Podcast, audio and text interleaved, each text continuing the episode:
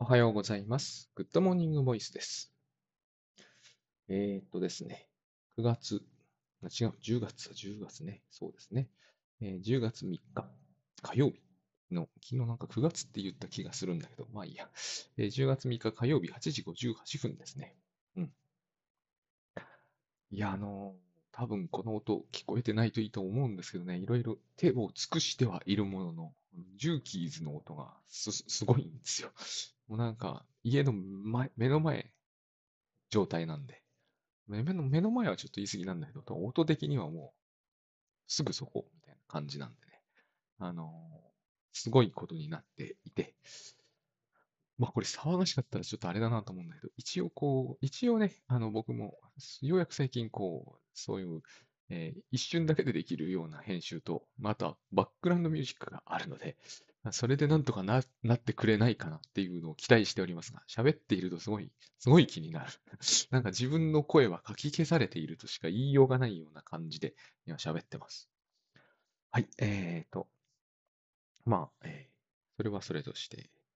10月だというのにネッククーラーを相変わらずしながら喋ってるという、まあ、これ終わったら撮るんですけど、喋ってる間はこれをやっぱりしていないと厳しいですね。すごい季節ですよね。時代というのがね、これはもう。うんえっと、で、えー今日は特にキンキンのお知らせはないですね。昨日ロッテ勝って3連勝で、めでたく CS 出られるんじゃないかという感じがしてきました。もう一時絶望的な感じだったんだけど、あのだいぶ持ち直してきて、ほぼ興味のない人には申し訳ないんですけど、あのもう西武相性が千葉マリンスタジアムでやる限り ZOZO っていうのかな。相性いいような気がするんだけど、まあこの際もうどうでもいいからとにかくかかってくんないと困るみたいな。残りもうロッテが5試合、えー楽天が4試合、ソフトバンク3試合かな。これでどこかが1チームが落ちるという、えーと、状態ですから、ほとんど差はない。もうなんかこう、どっちが勝ったかによって今日の順位は変わるっていう状態ですからね。もうあとは終わった段階で3位以上にいられれば、えーどうにせよ良いと。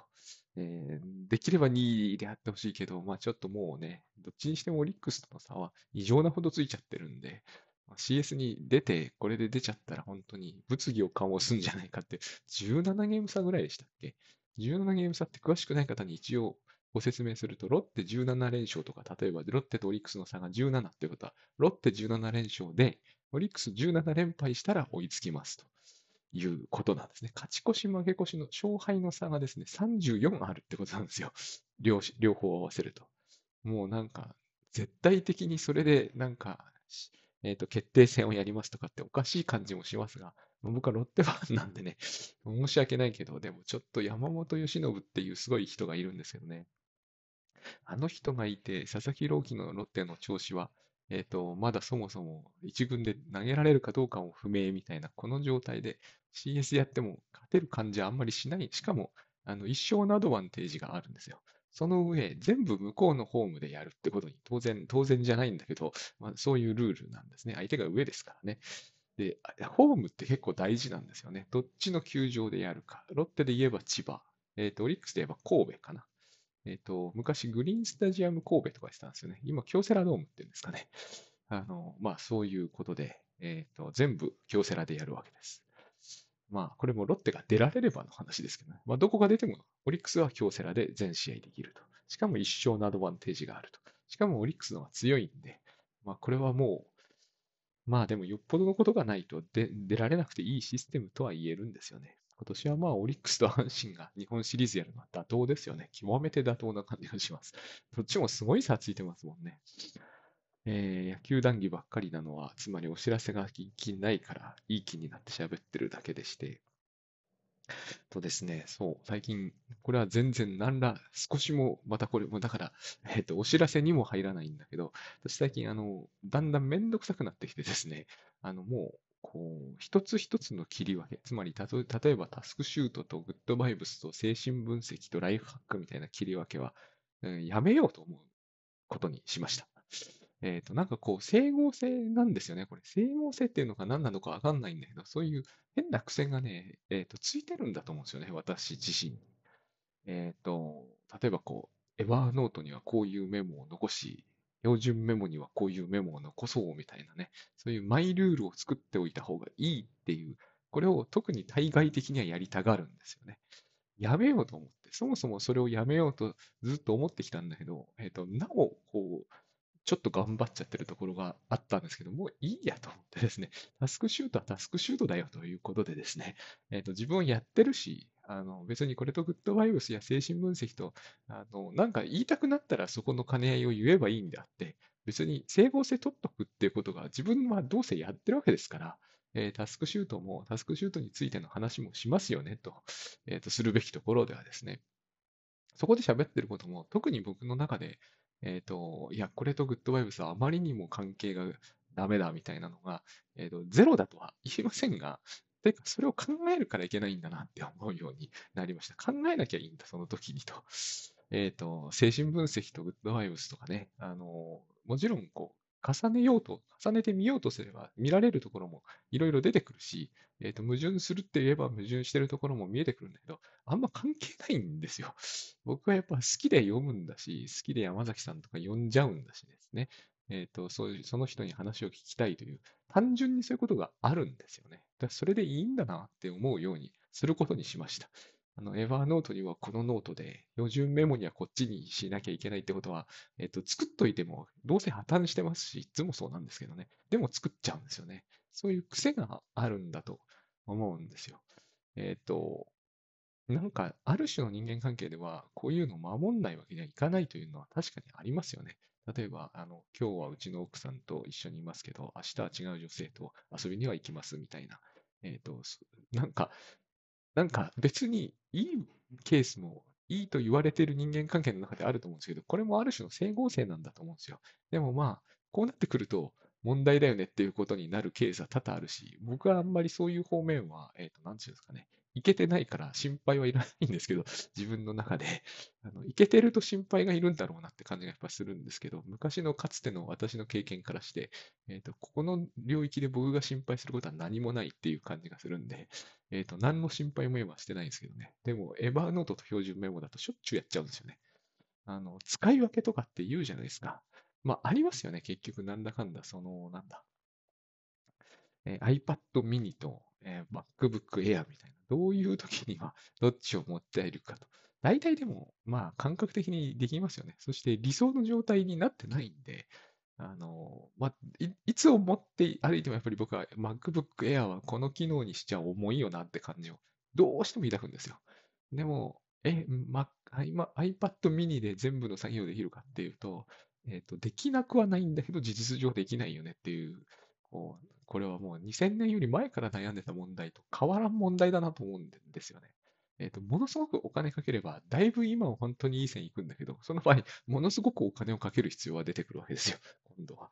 ま、なんかね、絶対買えないってわけじゃないんですよ。36回払いとかにすれば3年かかるわけだ。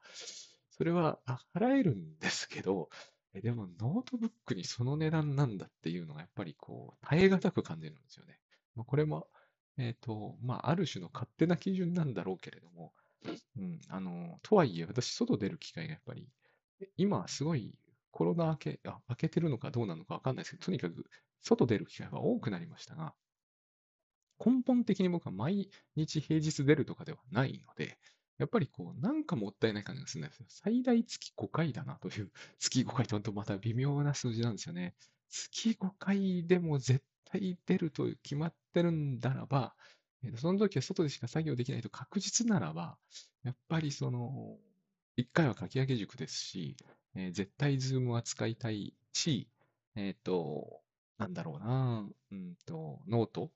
ノートも見る。ノートなんて別に、本当は iPad で全然いけるんですけどね。えっ、ー、と、ノートも見るし、えー、あるいは100日チャレンジの方にコメントを出す。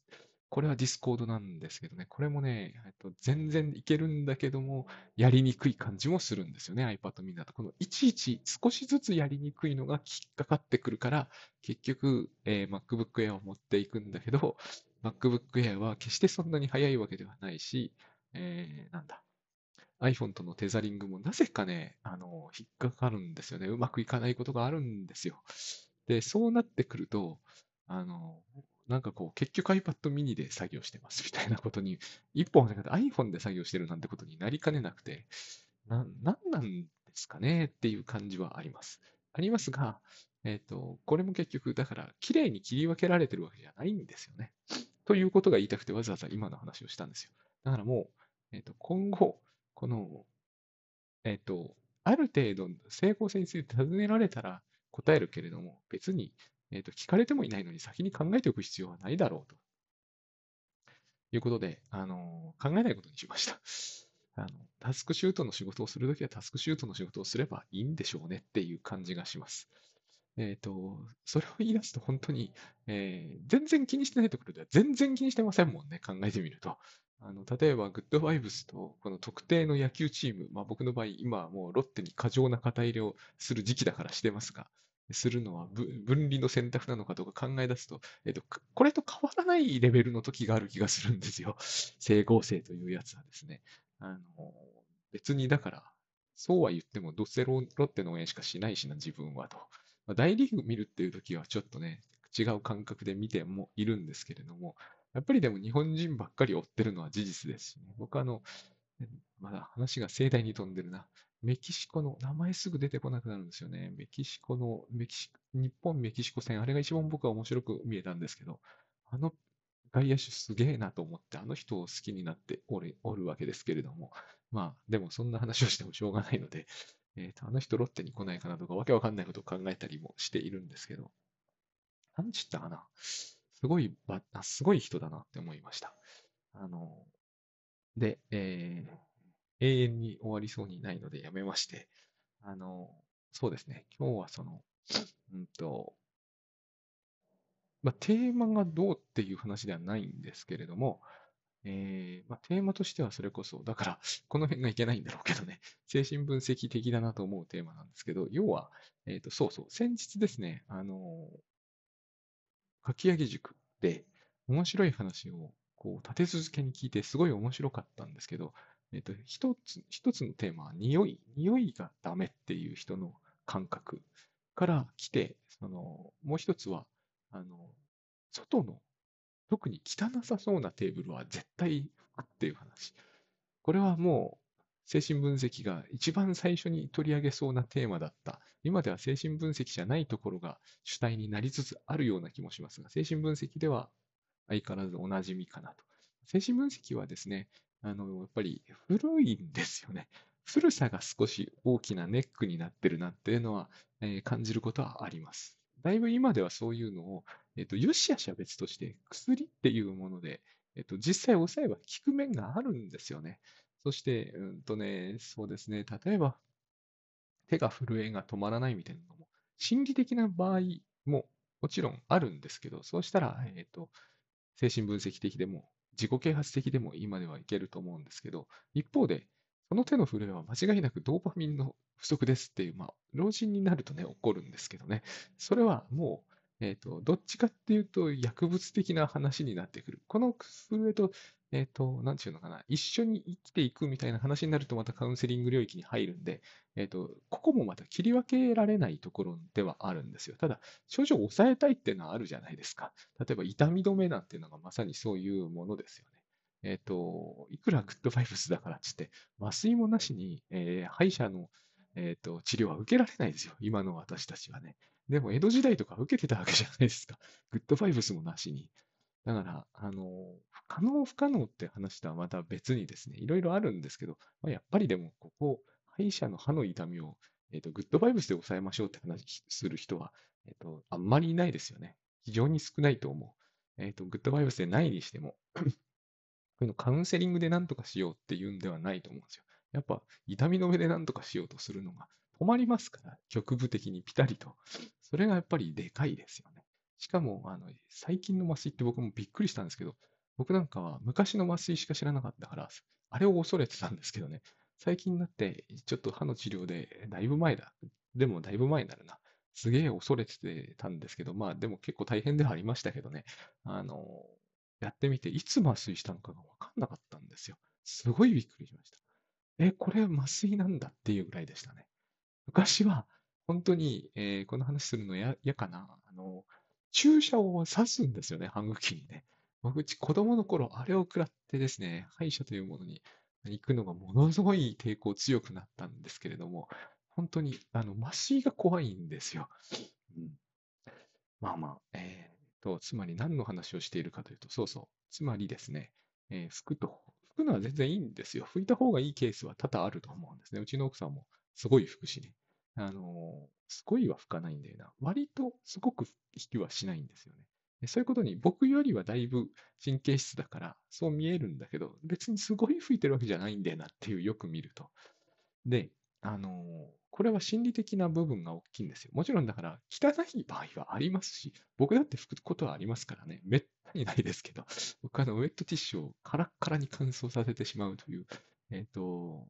人間なんで、実はね、あの、そんなことに僕はこだわらない方なんですよ。実は。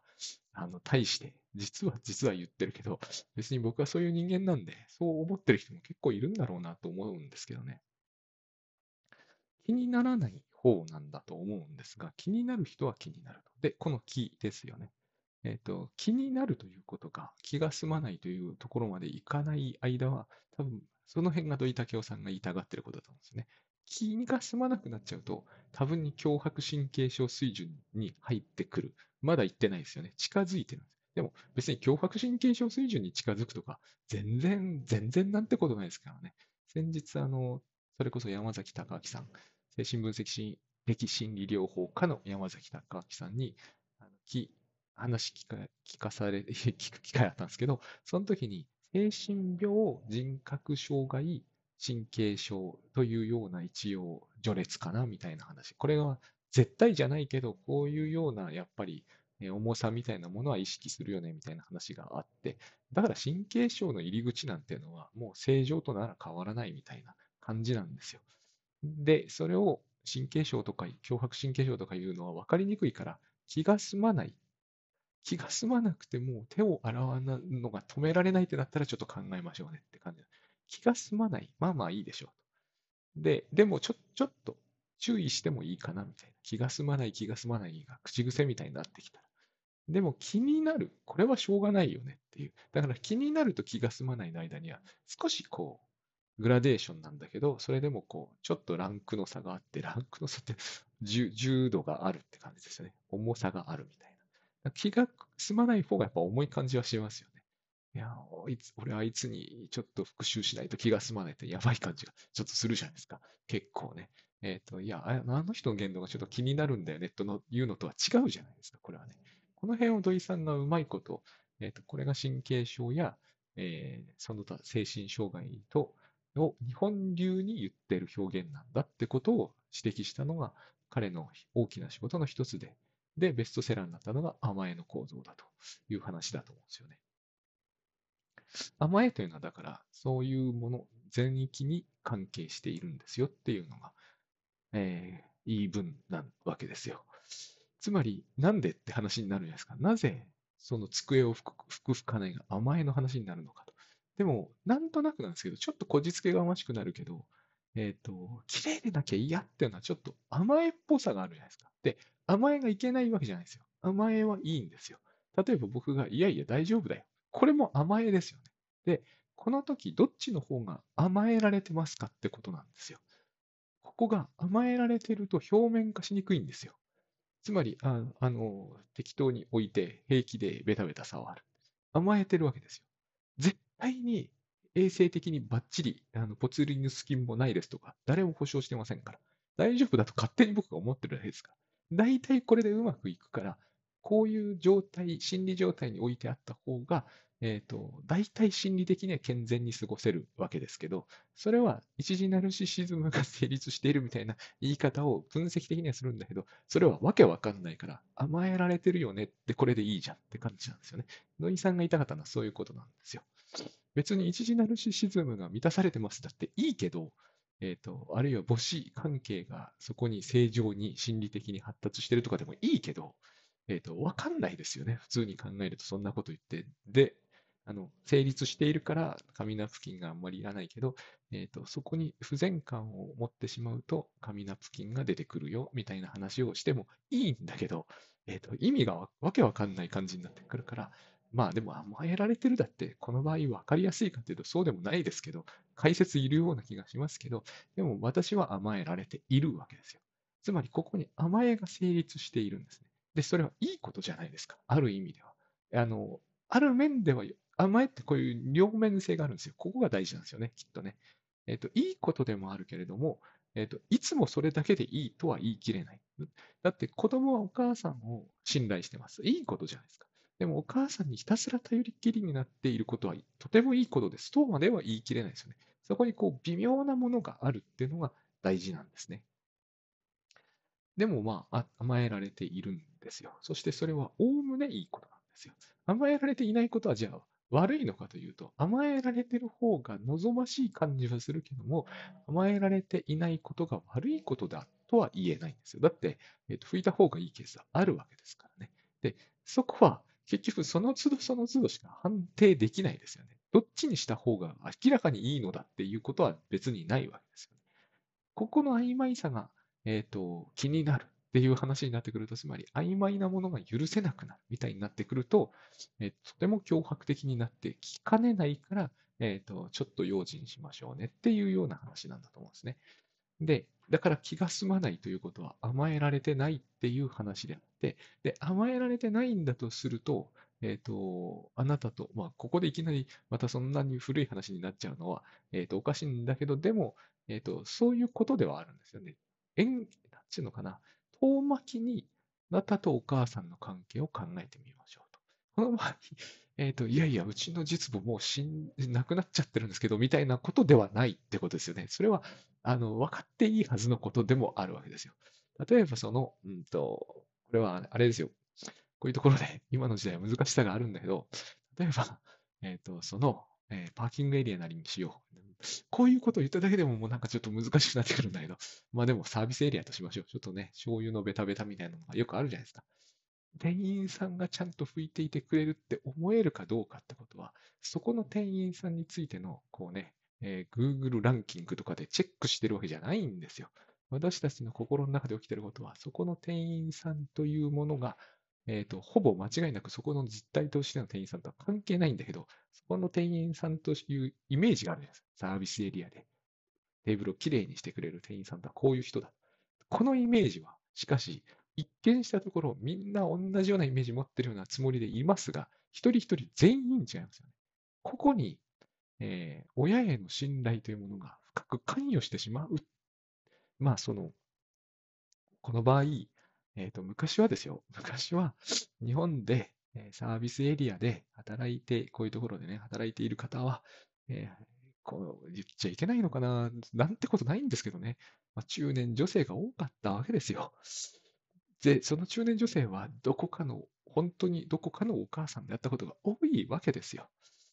これは良くないことかもしれないですよ。確かにね。で、その中年女性が働いている人に、えー、我々はほとんど全く意識することなく、だから無意識なんですけど、母親を見ていた。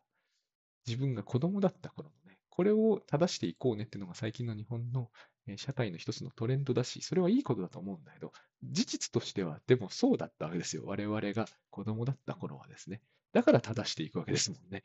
昔そうだったから、あまりにもそうだったから、そこで働いているような、えっ、ー、と、なんかこう、机拭いてるような男性、しかも若い男性職員ほとんど見たことがなかったぐらいだったんで、すごい極端だったんですよね。まあ、働いている人の9割はお父さんでしたし、えっ、ー、と、そもそも小学校のクラスの名簿って凄まじいんですよ。男子が先に読まれるんですよね。しかもあれを当時、えっ、ー、と、疑問に持つ能力のない年代からやってましたからね。小学校1年生とか疑問に持たないじゃないですか。そうなってたら、そういうもんなんだって素直に受け止めますよね。先生、あの、女子後ろなのおかしいじゃないですかって、小学校1年生は言わないですよね。6年生からあれを始めれば変だっていう人はいっぱいだと思うんだけど、1年生からあれをずっとやられてくると変だとは思わないですよね。しかも家ではお父さんが働いていて、お母さんは家事をしていると。こういうことを言うだけでももう今問題だってなって、やっぱり世の中進んできたってことだと思うんですけどね。えっ、ー、と、今から40年前はそうだ。もう自分で喋ってて不思議なんですよね。今から40年も昔か、あれは。もっと前ですね。僕が6歳とかだから、えっと、今から45年ぐらい昔のことってことになるんですね。本当にもうなんか、それって結構大昔じゃんみたいな、昔戦後50年とか言ってましたから、50年前戦争してたみたいな話だったわけですからね。えっ、と、信じがたいですよ。うん。まあいいや。で、とにかくですね、そういう時代だったので、投影は簡単に起こるわけです。で、この時投影するというのは、それはお母さんが家で拭くのをサボってるとか、そういう話ではないんですよ。うちのお母さんは家事してくれなかったからなとか、うちのお父さんも家事してくれなかったからなとか、まあそういうことがあるかもしれませんけど、そういうことでもないんですよね。要は、こう自分の心の中の出来事ですよね。えっ、ー、と、投影するんだけど、僕らはすぐしちゃうんだけど、しかも意識せずにするんだけど、え、ー、と、そこの投影という行為の中に、信頼というのがどのくらい含まれているでしょうかと。不信と言ってもいいですよ。信頼がどのくらい含まれているかというのは、当然不信がどのくらい含まれているかって話にもなるので、投影している人、不信の目で見てますかってことなんですよ。投影している人っていうのは自分の心の中にいるのでね、心の中にいるその対象って言うんだけど、まあ対象としか言いようがないですよね。心の中のキャラクター。キャラクターとただ言ってはいけない理由がちょっとあってですね、力を持ってるってことが大事なんですよね。対象っていうのは力を持ってるんですよ。その人のことを心の中で好きだ嫌いだ、喧嘩をしたり愛し合ったりしてるんですよ。だから単なるキャラクターとはちょっとやっぱ違うんですよね。とにかくその好きでもない対象というもの、つまり不信を持ってる対象ですよね。いるんですよ、僕らの心の中には多分。これを外に投影すれば、えーと、その場所全体に対するある種の不信感というものが成立しますよね。これが甘えられていないという意味になっていくわけですね。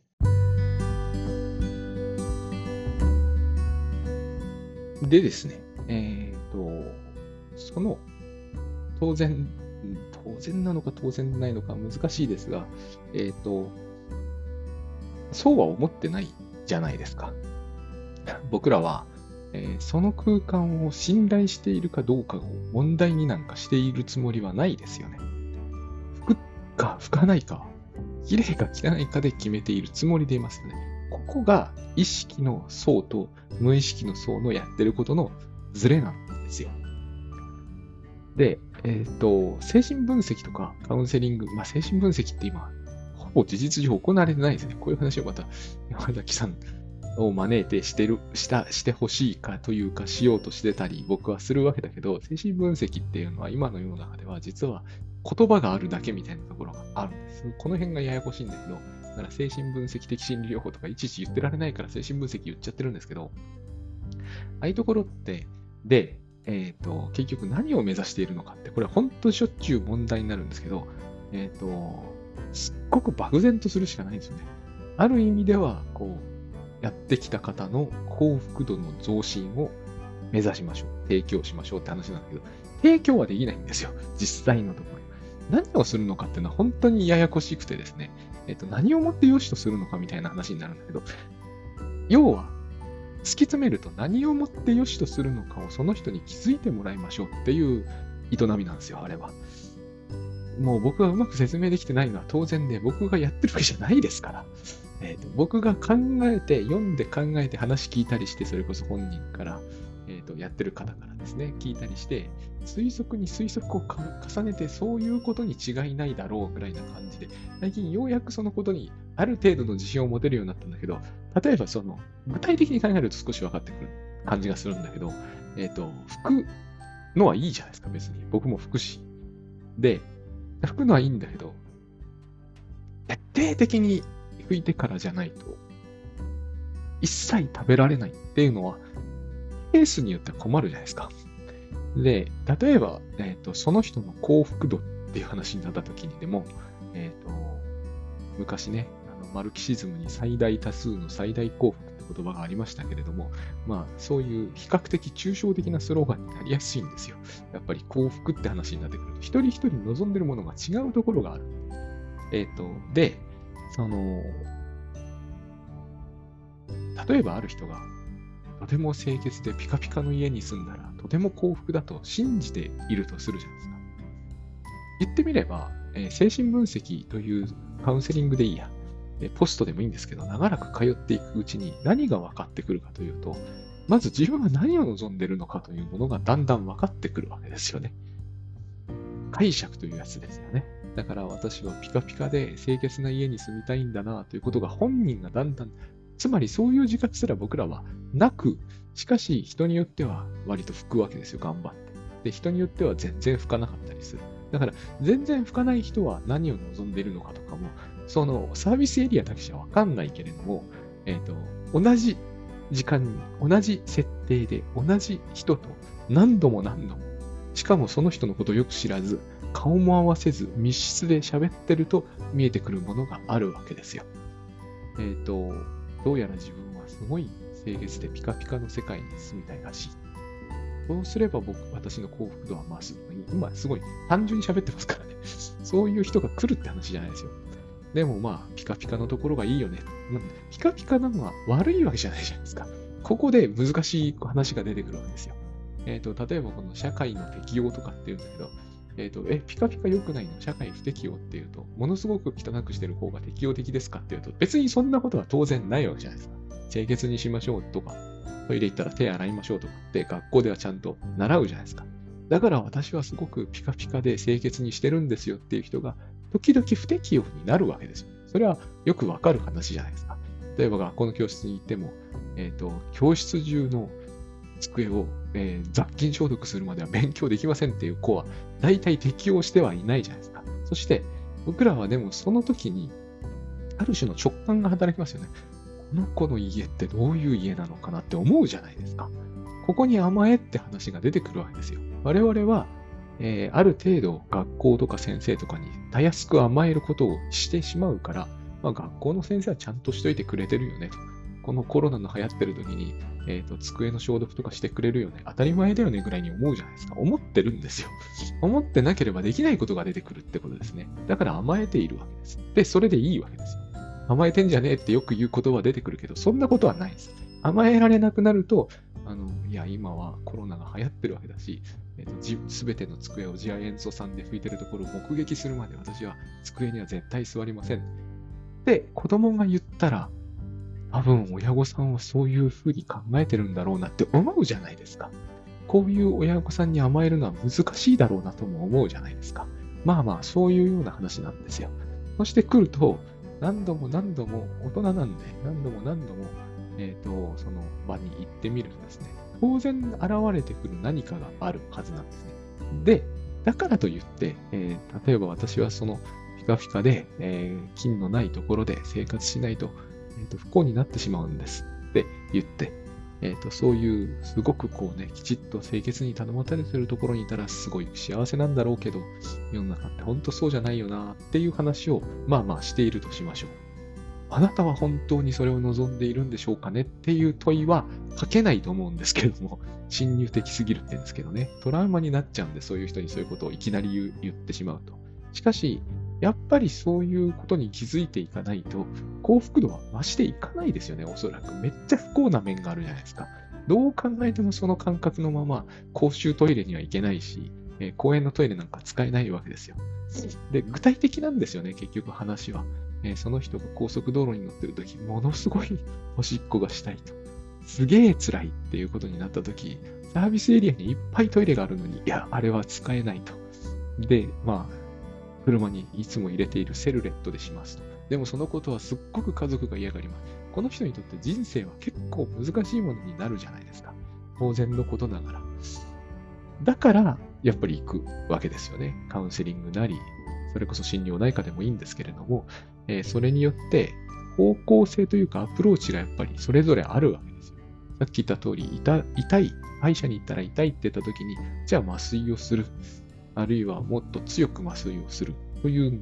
考え方は当然あるし、それがいいとか悪いとかいうのはおかしいと思うんで、やっぱり普通にあるし、で、一方ではそれこそカウンセリング的に、いや、歯医者に行っても痛くないから、カウンセリングでそういうことをやることではないんですけどね。歯医者に行っても大丈夫だからみたいな話にするのかもしれないんですよ。で、この、このアプローチって実は全然違うアプローチで、これを例えばトイレに行くと辛いトイレに行くのが不潔で怖いですって言った時にですよ。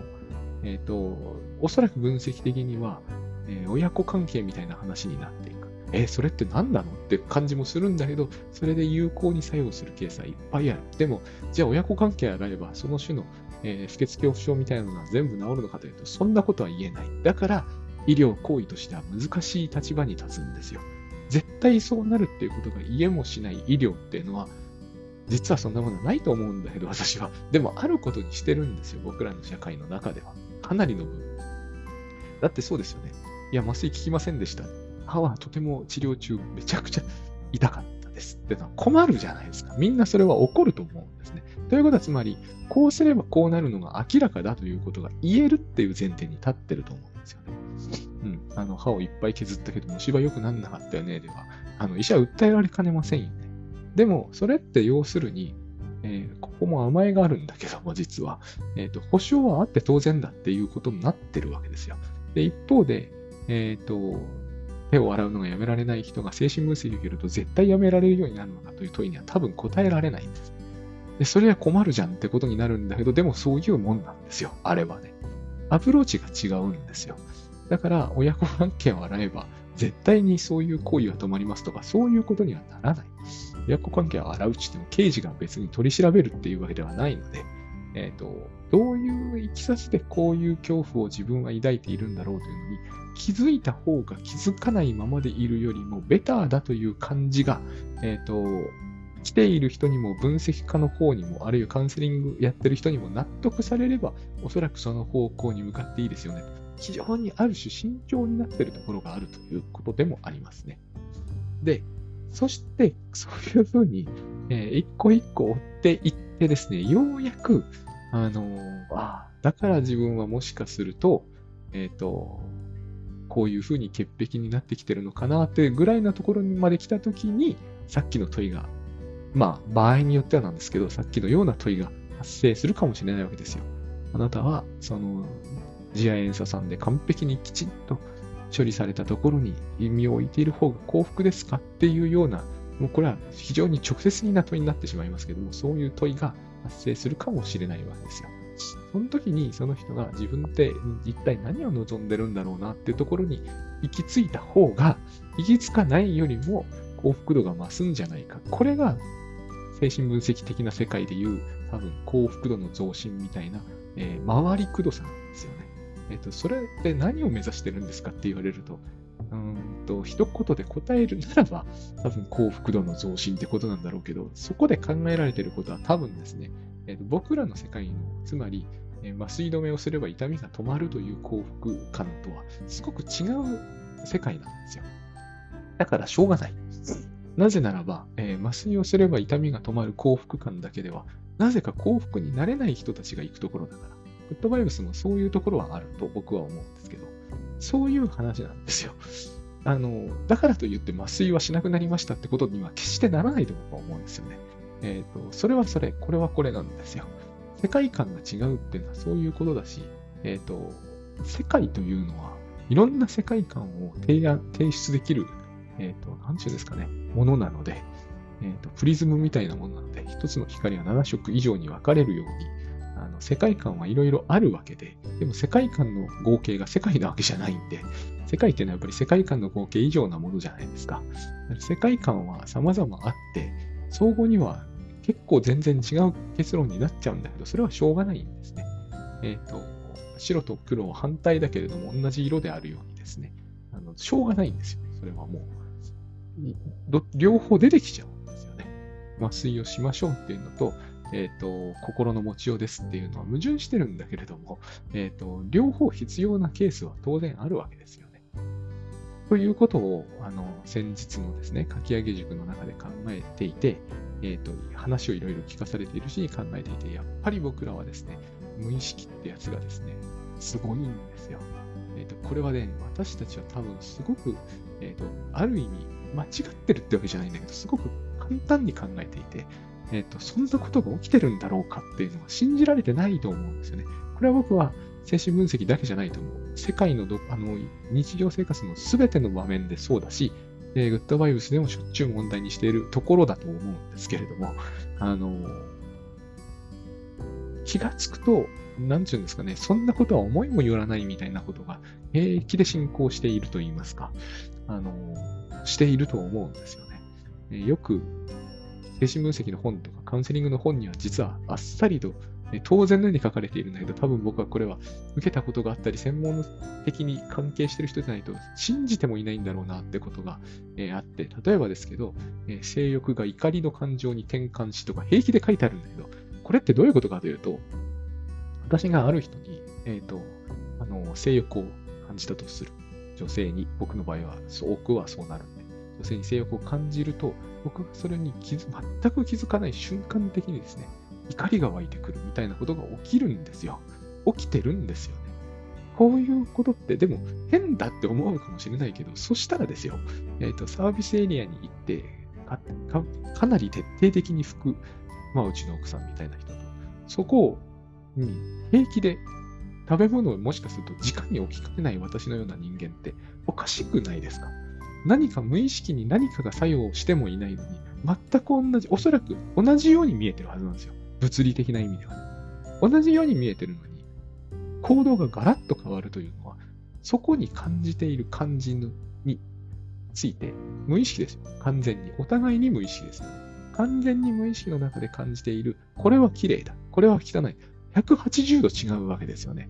そういうことが、と、僕らはしかも自分で自覚することなく、えーと、そこに実現させているということはですね、性欲が怒りに変わるぐらいは、えーと、朝飯前というのは変だけど、いくらでもあることなんですよ。だから、えっ、ー、と、なんつうんですかね。なんというのかな。無意識って侮ってはいけないというか、まあ、投影も無意識なんだけど、えーと、そういうことは、えー、そこら中で起きていて、それには訳があるということです。無意識の方で、その、わざわざ性欲をわざわざですね、光に転換するなということを、えーと、本人が気づく、気づくこともない中でやってくれているということは、やってくれちゃってるってことはですね、なんかあるんですよ。これは、えっ、ー、と、これは倉園さん流だと僕は思うんだけど、希望もあると思うんですよね。いかに転換しなかったら、世界はガラッと変わるじゃないですか。ここに僕はやっぱり希望を持っていいんじゃないか。無意識というものがなんか厄介者だなみたいに思うところは多々あると思うんですね。なんでそんな余計なことをやってくれちゃうんだろうと。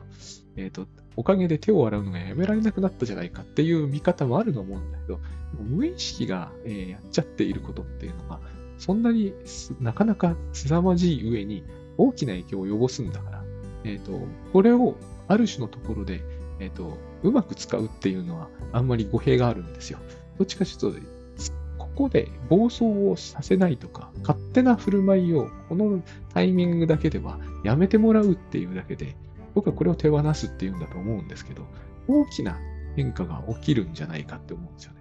あの、無意識っていうのは分かりにくいことは確かなんだけど、確かにはっきりそういうことを繰り返しやるっていう面でも、えっ、ー、と、尻尾をつかみやすいっていうのかな。別に隠すつもりはある意味、まあ、隠すつもりがあるケースもあるんだけど、ないことも多いですからね。例えば私は夢の中でトイレに、トイレが出てこないですよ、夢に。僕はもう2000日分ぐらいの夢っていう記録があるんだけど、一度もトイレが出てこないです。これが無意識の力なんですよね。えっ、ー、と、どんな夢を見ましたではわからないことも結構あるわけです。どんな夢は見ませんということは、無意識がその夢を見せないようにしてるっていうことでもあるわけじゃないですか。このトイレが出てこないというのは非常にわかりやすい例ですよね。あまりにもわかりやすすぎる。長時間のトイレットトレーニングの成果なんだけど、え、ー、と、とにかく出てこないんですよ。私を夢の中でトイレに行かせることは決してしないという、えーと、無意識の断固たる措置があって、僕は夢でトイレというものを見ることすらできない。あるっていうことも認識できない。だから、私の場合、夢の中の世界はトイレのない世界なわけですよ。間違ってトイレに夢の中で行くことは、決してこれによって起こらないことになってる。都合は大変いいですよ。でも、こういうことを意識でできるかというと、できるはずがないですよ。で、一度や二度の夢の報告で、このような規制っていうんだろうけど、かかってることすらわかんない。気づくこともないですよね。あの、いや、昔のね、お父さんとキャッチボールした夢を見たよ。で、トイレは出てこなかったよねって話は誰もそんなこと考えもしないじゃないですか。しかし、僕の夢は2000日分洗ってもトイレは出てこないんですよ。まあ、ついでに言うと先日これはね、あの、3ヶ月チャレンジで話をしているうちにふと気づいたことだったんですけど、まあ気づかされたんですけど、夢の中で僕はセックスが出てこない。絶対出てこない。一度もない。だからの無性という経験が僕はほぼない。全くゼロだとは言わないけど、もうゼロとみなして差し支えのないレベルでしかないんですね。これも規制なんですよ。絶対出させまいとした。こういうところから私は母親との関係というのを洗い出して一見何にもそこにはないように見えるし、実際あの、非常に何にもないただのお母さん、今ではただのおばあちゃんなんだけれども、実に独特の規制を僕にかけたということが、僕にかけたというよりは、僕と彼女の関係の中で、そういう規制が了解されたというのがおそらく妥当な言い方だと思うんですけれども、そんなことも起こってると。トイレが出てこないっていうのは、まあ便利なんですけど。セックスが出てこないっていうのは便利なのかどうか、非常に微妙なところですよね。でも、こういう機能を無意識っていうのは持ってるんですよ。だから手を洗うのがやめられなくなるってことは起こりうるわけですよね。それに対、その辺まで踏まえた上で、えっ、ー、と、じゃあこの錠剤を飲むと手を洗うのがやめられるようになりますってどういう、どういう意味を持つだろうそれは、えっ、ー、と、言ってみれば、その、ある人をどのくらいそれによって幸福にすることができるんだろうみたいな観点を多分これから持っていく時代が来るんじゃないかなと、まあ、ちょっと期待してるわけですね。